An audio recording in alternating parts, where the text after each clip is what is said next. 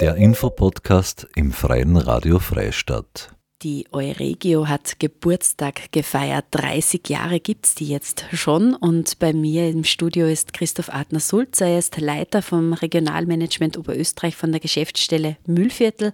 Er ist Regionalmanager für Raum- und Regionsentwicklung und er gibt uns heute Einblicke in das, was die Euregio, was das Regionalmanagement ist und wie sich so eine Euregio in 30 Jahren auch entwickeln kann. Herzlichen Dank fürs Kommen. Vielen Dank für die Einladung. Ja, vor gut 30 Jahren, also September 93, wurde die Euregio Bayerischer Wald Böhmerwald gegründet. Äh, wie ist es dazu überhaupt gekommen? Warum hat es das gebraucht? Mhm. Ja, ganz ein wesentlicher Einschnitt war natürlich 1990 die Grenzöffnung zwischen Österreich und Tschechien.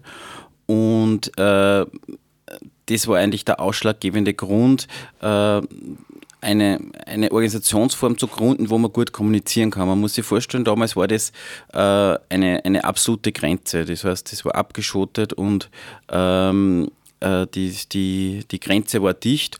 Und was auch noch dazu kommt bei dieser Grenze zwischen Südböhmen und Müllviertel ist, dass es eine absolute Grenze war, dass auch diese Sprachbarriere da war. Also äh, es hat einfach was gebraucht, um diesen Grenzraum zu beleben. Und aus dem Grund ist dann äh, in Grumau am 20. September 1993 die Euregio gegründet worden. Die einfach, weil man sagt, man will da aufmachen, man will diese Grenze verwischen.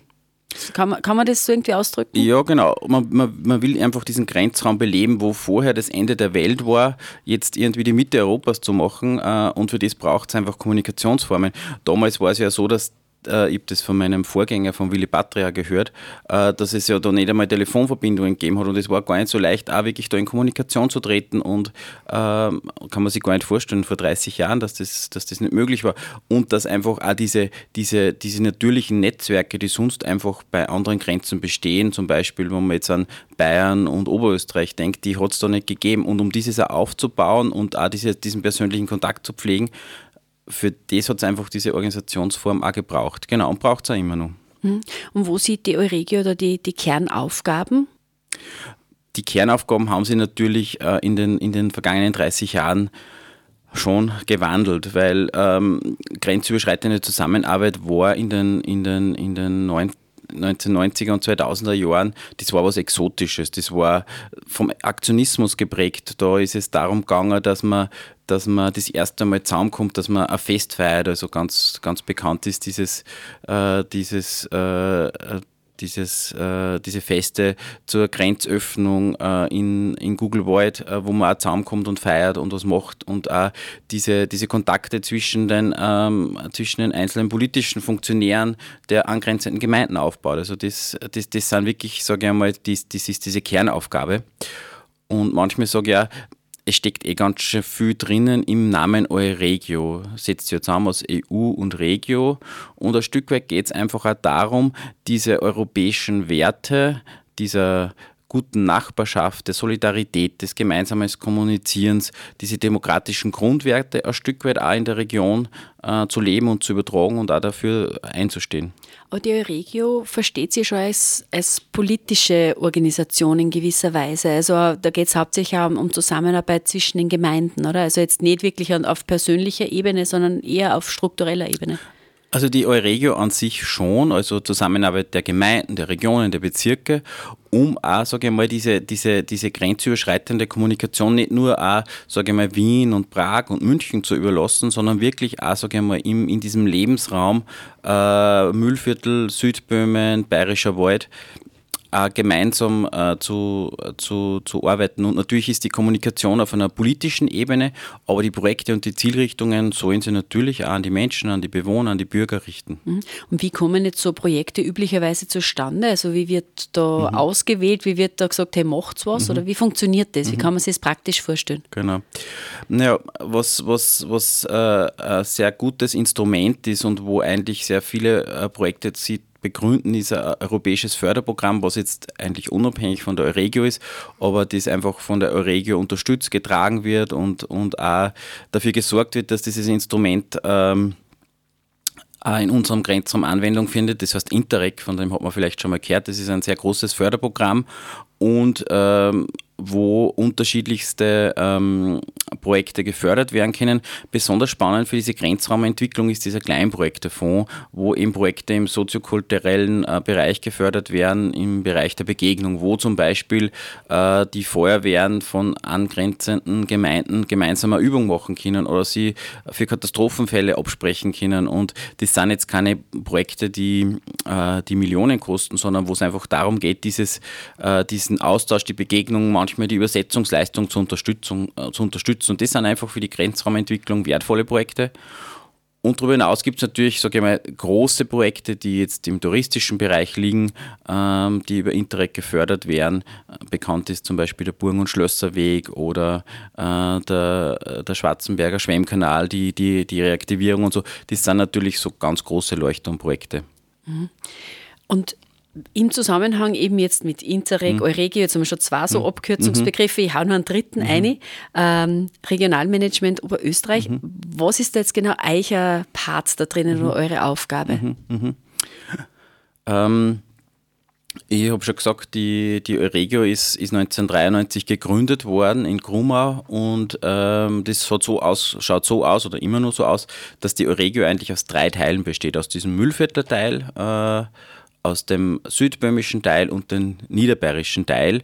Und wir gemeinsam sind drei unabhängige Organisationen, Vereine, die bilden äh, die, die Euregio äh, und haben ein Arbeitseinkommen, wie man zusammenarbeiten.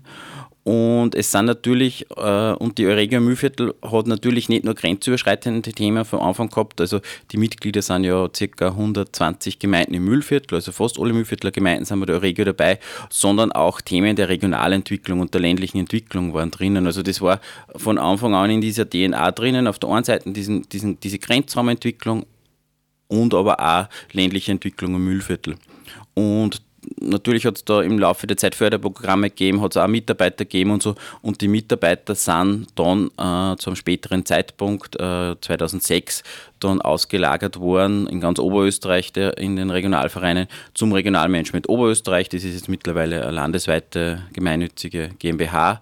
Und wir sind als Regionalmanagement Oberösterreich mit Standort im Mühlviertel beauftragt worden, die Euregio operativ zu unterstützen, die Geschäftsstelle zu führen, äh, dann, wenn es zu, äh, zu Projekten kommt, diese bestmöglich zu, äh, zu, zu unterstützen. Und äh, die Euregio ist nach wie vor quasi der, äh, das politische Dach das also der, der Mutterverein. Genau, genau.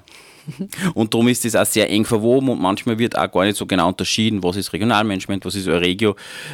Im Grunde ist es auch gar nicht so wichtig. Äh, wichtig ist, dass man die Ansprechpersonen kennt, dass man die Opfer, die Gabriele Strauß kennt, dass man vielleicht mich kennt und wir schauen dann schon, dass es dann in den richtigen Bahnen äh, weiter verfolgt wird. Mhm. Im Zusammenhang mit Euregio, da hört man oft den Begriff Europa der Regionen.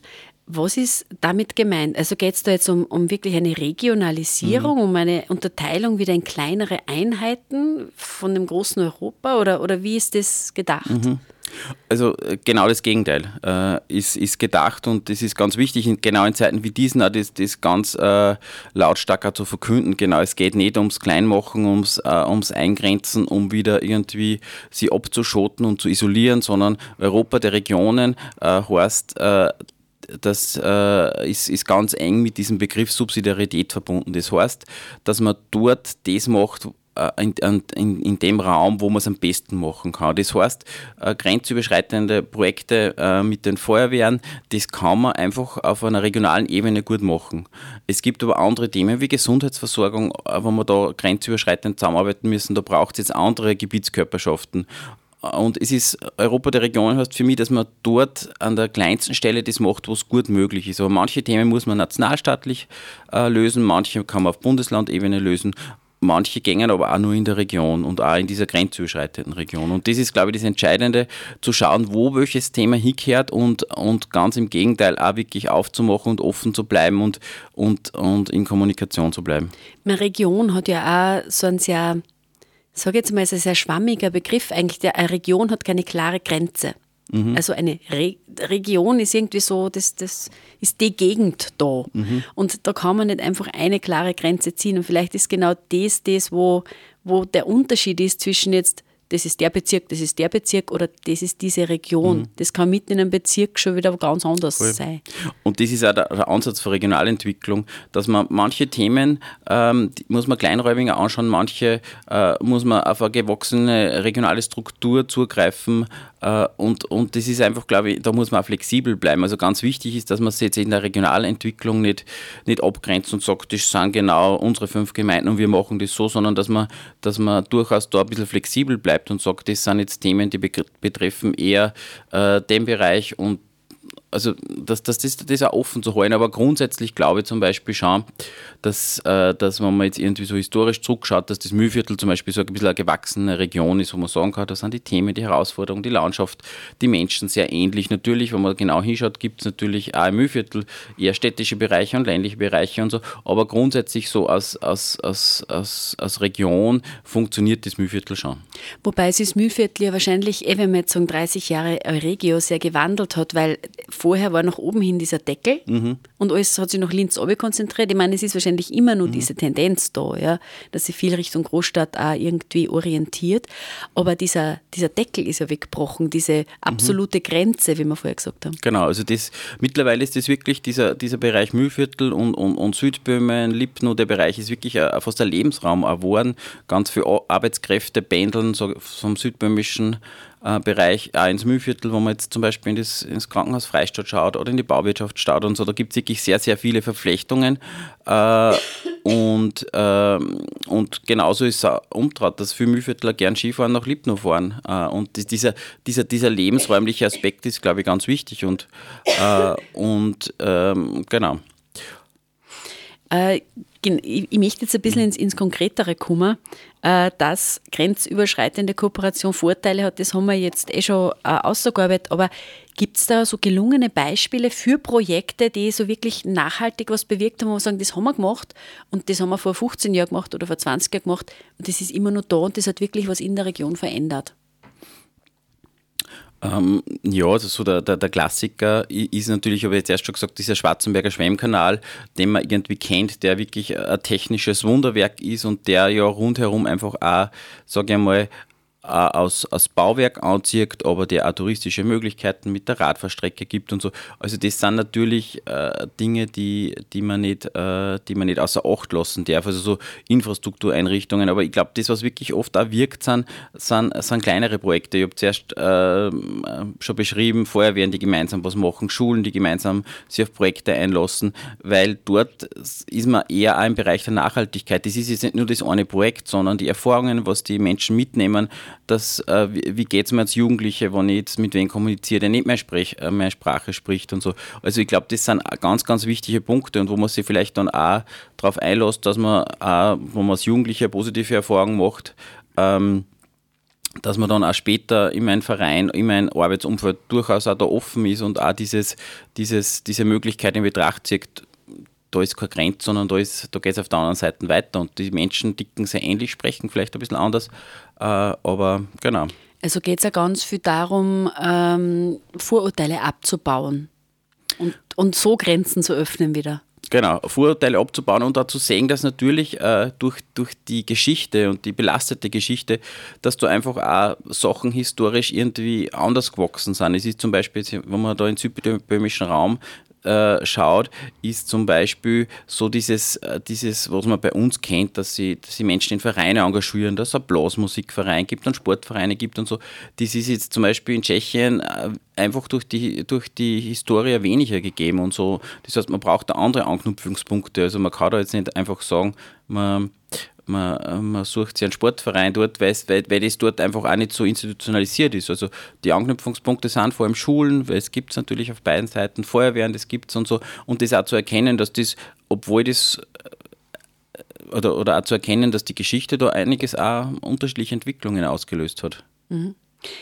Wie beurteilt ihr das? Wann ist ein Projekt wirklich nachhaltig? Es wird ja nicht jedes Projekt äh, nur einen Nachhall haben von, von x Jahren, aber was macht Projekte aus, die wirklich einen nachhaltigen Wert in der Region erzeugen? Also jetzt nicht monetären Wert, sondern mhm. einfach einen, einen regionalentwicklerischen Wert.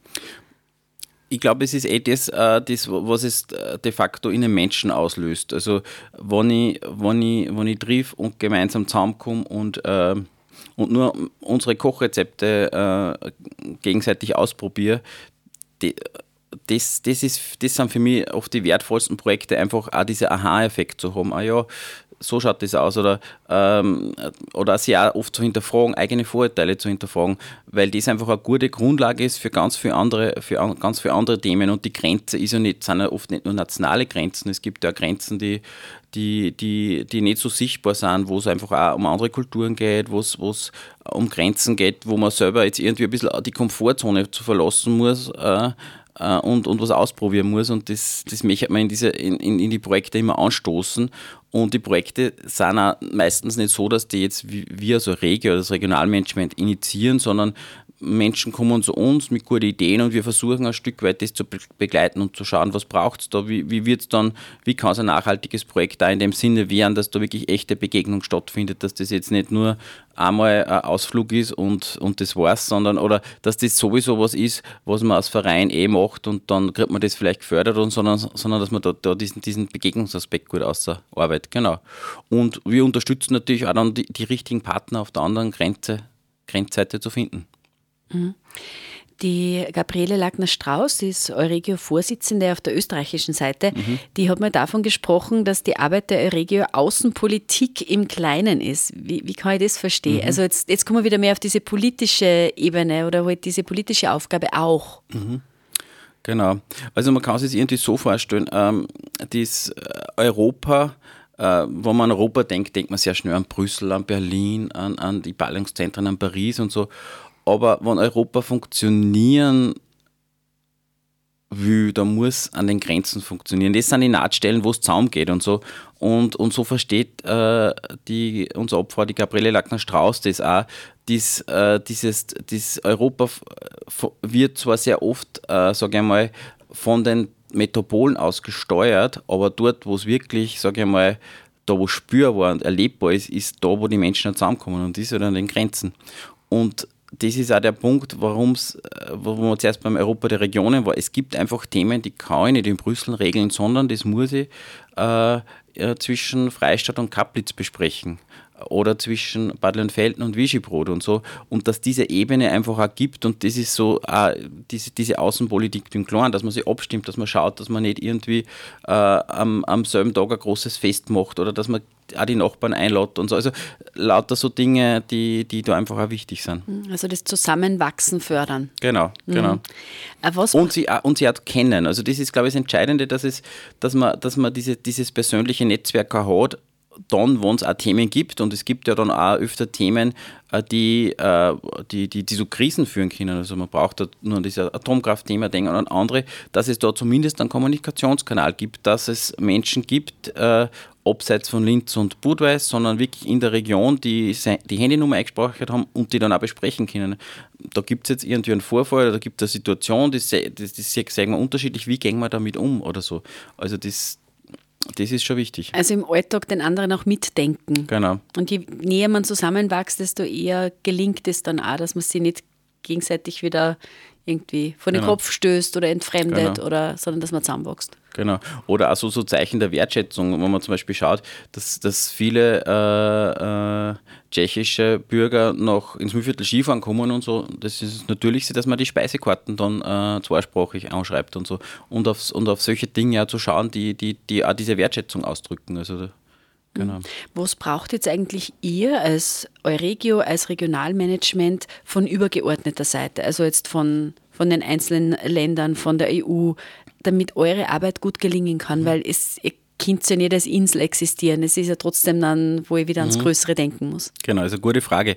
Man, grundsätzlich sind es, finde ich, zwei, zwei Dinge. Das eine ist natürlich dieses, dieses Wahrnehmen von, von äh, den, sage ich mal, von Landes- und Bundesseite, dass es da äh, vor Ort eine Organisation gibt, die sich um diese Außenpolitik im Kleinen kümmert. Das heißt, äh, auch durchaus auch die Kommunikation auch zu verstärken und wir versuchen natürlich immer wieder Gespräche zu haben und so, aber das auch zu sehen, äh, dass da was gibt, wo man darauf zurückgreifen kann oder wo man auch sich informieren kann oder wo man nicht alles irgendwie neu erfinden muss, auch aus Bundespolitik und so.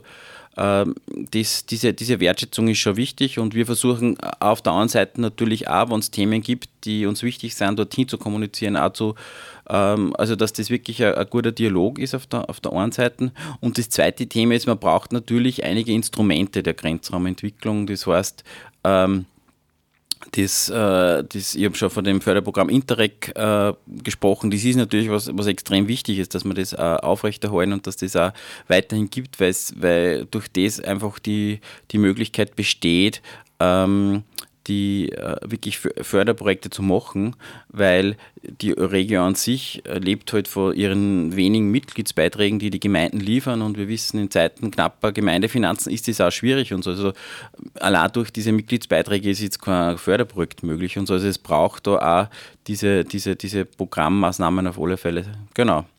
Und es braucht natürlich auch, sage ich mal, auch Menschen und Politiker, Politikerinnen, die auch sagen, ähm, ich nehme mich um das Thema dieser Grenzraumentwicklung an und stehe dafür und mache das und so, wie es die Gabriele Lackner-Strauß macht, die ja, sage ich mal, äh, von Beginn ihrer politischen Karriere immer glühende Europäerin äh, ist und das Thema einfach äh, sie genommen hat und gesagt hat, die, da braucht es was, da müssen wir auch schauen, dass wir dass man, dass, dass das auch in der Politik Platz findet, obwohl es vielleicht dann äh, oft gar nicht so ein populäres Thema ist, weil man natürlich dafür unterwegs ist und äh, äh, sage ich mal, das für die Tagespolitik oft gar nicht so leicht zu vermarkten ist, wo man sich da in dem grenzüberschreitenden Bereich einsetzt. Aber das ist das Entscheidende, dass da natürlich auch äh, Politik dafür braucht.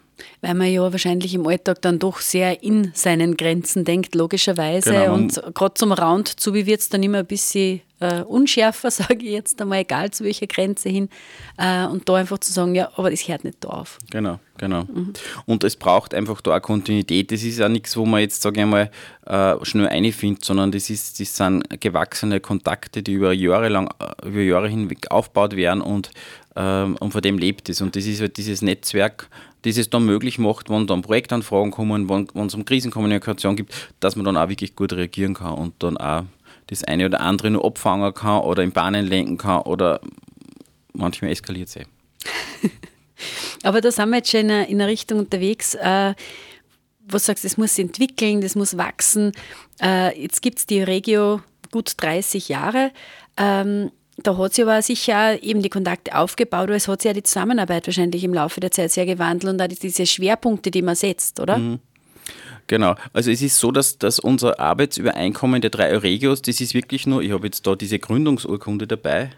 Äh, Im Radio kann man das leider nicht sehen und wo das mit Originalunterschriften nur belegt ist. Also das ist jetzt, es ist wirklich so der, sage ich mal, die, die Grundlage unserer Zusammenarbeit. Wir sind eine Arbeitsgemeinschaft aus drei Vereinen. Das heißt, in der, in der internen in der internen Arbeitsweise haben wir jetzt einfach dieses 30 Jahre Jubiläum auch genutzt, um zu schauen, ist diese Form der Arbeitsgemeinschaft nur zeitgemäß, braucht es da nicht nur mehr, sage ich mal, institutionelle ähm, sage ich mal, Ver Verankerung und Zusammenarbeit. Äh, da sind wir gerade am Überlegen mit, den, mit europäischen Institutionen. Da gibt es manche Rechtsformen, an die wir, an die wir denken, vielleicht ist ein grenzüberschreitender Verein oder anderes. Und wir haben auch versucht, unseren Außenauftritt ein bisschen zu, ähm, zu verändern. Das heißt, wir, die Euregio hat sich ein neues Logo gegeben. Äh, es gibt ein neues äh, Euregio 3 Magazin, das, das zweisprachig ist und was sowohl in Südböhmen, im Mühlviertel und in, äh, in Niederbayern erscheint. Das heißt Brückenschlag. Und wir sind auch gerade dabei, nur äh, eine gemeinsame Webseite für alle drei Vereine, also in Südbayern, im Mühlviertel und in, ähm, in Niederbayern auf den Weg zu bringen. Also das ist das, was wir uns vorgenommen haben. Wir wollen jetzt intern irgendwie uns, uns gut strukturieren äh, in, in, nach 30 Jahren. Und das andere ist natürlich, dass wir, dass wir weiterhin schauen und, äh, und das ist jetzt auch gelungen mit, äh, mit Jahresende 23, dass wir uns dafür einsetzen, dass es nach wie vor diesen Kleinprojektefonds zwischen äh, Tschechien und, und Österreich, also sprich bei uns zwischen Südböhne und Mühlviertel, dass es den wieder gibt, dass der wirklich auch, sage ich mal, mit einem, mit einem Finanzpolster gefüllt wird und dass auch wieder Projekte möglich sind, weil das, das sehen wir einfach schon, äh, dass es dass, dass, dass nach 30 Jahren das insofern sich verändert hat, dass es, dass es selbstverständlich ist, dass man über die Grenze fahren kann, dass es, dass es da Durchlässigkeiten gibt und dass gerade jetzt für junge Leute ist das völlig normal und so. Aber dass es trotzdem diese, dieses, diese, diese Förderung der Zusammenarbeit wieder braucht. Und gerade so 30 Jahre danach, wo das nicht mehr exotisch ist, wo das nicht mehr äh, diesen Reiz des Besonderen hat, da trotzdem auf das Wert zu legen, dass wir eine gute Kommunikation haben und, und einfach auch diese Zusammenarbeit, ähm, das eine oder andere Projekt irgendwie auch entstehen kann und, und da einiges wachsen kann. Wachsen ist ja ein Stichwort, denn ich mir mhm. das jetzt so anhöre, da ist sehr viel gewachsen, eben nur von dieser Vereinbarung, die das gerade, die man leider im Radio mhm. nicht herzeigen kann, aber die ist noch wunderschön mit Maschinen geschrieben und so, also wo man wirklich merkt, da hat sich ganz, ganz viel da in diesen 30 Jahren. Ein zweites Mitbringsel, mhm. äh, hast du ja noch den, ein Stück eiserner Vorhang. Genau. Also ganz unspektakulär eigentlich, wenn du das nur so siehst.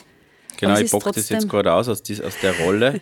Also es ist wirklich so ein Stück äh, Stacheldrahtzaun, äh, ist schon ein bisschen verrostet, der wirklich aus dem Original Vorhang ausgeschnitten ist und auch so ein Stück weit Symbol auch für diese absolute Grenze und äh, was, was auch ein schönes Zeichen ist, wenn ich das wieder einschirmen und auch wegtun kann weil ähm, wir haben uns jetzt während der Corona-Phase überlegt, wo die Grenzen wieder zugegangen ist und was das auch dann heißt, wenn auf einmal diese Selbstverständlichkeit, diese, dieses Grenzübertritts, dieses gemeinsamen Tuns auf einmal nicht mehr möglich ist und man sieht dann, wie schnell das irgendwie auch geht.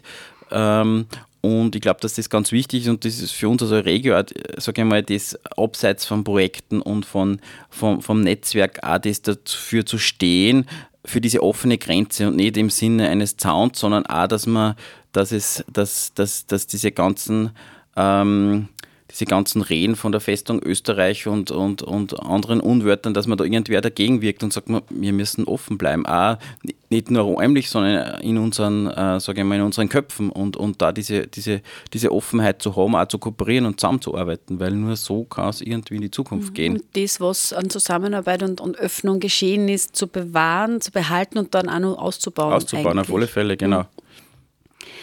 Jetzt sind wir schon voll mittendrin in, in dem Blick in die Zukunft.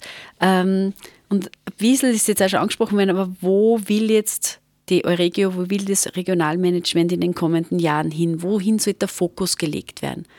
Bleibt es wirklich bei dem, man sagt, wir konzentrieren uns mehr auf diese kleinen, kleinen Fördergeschichten oder, oder sagt man, naja, aber wir haben auch noch ein ganz großes Projekt in der Pipeline. Mhm. Wie schaut es da aus?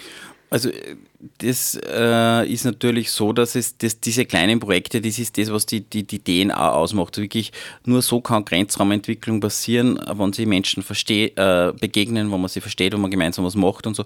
Also das ist schon ganz zentral und das wollen wir weiterhin fördern und erhalten und das ist auch gar nicht so leicht in Zeiten wie diesen, äh, dieses, diesen, dies, diese, diese kleinen Projekte zu ermöglichen. Also wir glauben, dass in diesen kleinen Projekten das Große möglich ist. Also das, das schaut oft klar aus, aber das, was dann äh, die Menschen sie mitnehmen, was daraus lernen und so, das ist eigentlich dieses Große, der, dieser, wo man von grenzüberschreitender Zusammenarbeit äh, redet.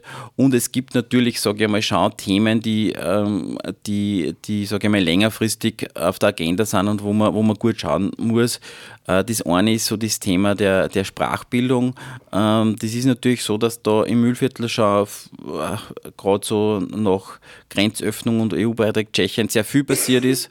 Ähm, und da das abgenommen hat und äh, das, äh, diese Sprachbildungsangebote, gerade bei im Kindergarten, bei Jugendlichen und so, also das, das, das wäre auf alle Fälle zu forcieren und da würden wir schauen, dass wir in den nächsten Jahren auch das eine oder andere Projekt umsetzen, um einfach auch diese, diese Sprache äh, und also diese, diese, diese andere Sprache irgendwie auch äh, zumindest, also man muss nicht perfekt sprechen, aber dass man grüßen kann, dass man, dass man irgendwie zählen kann, ein paar so einfache Dinge auch.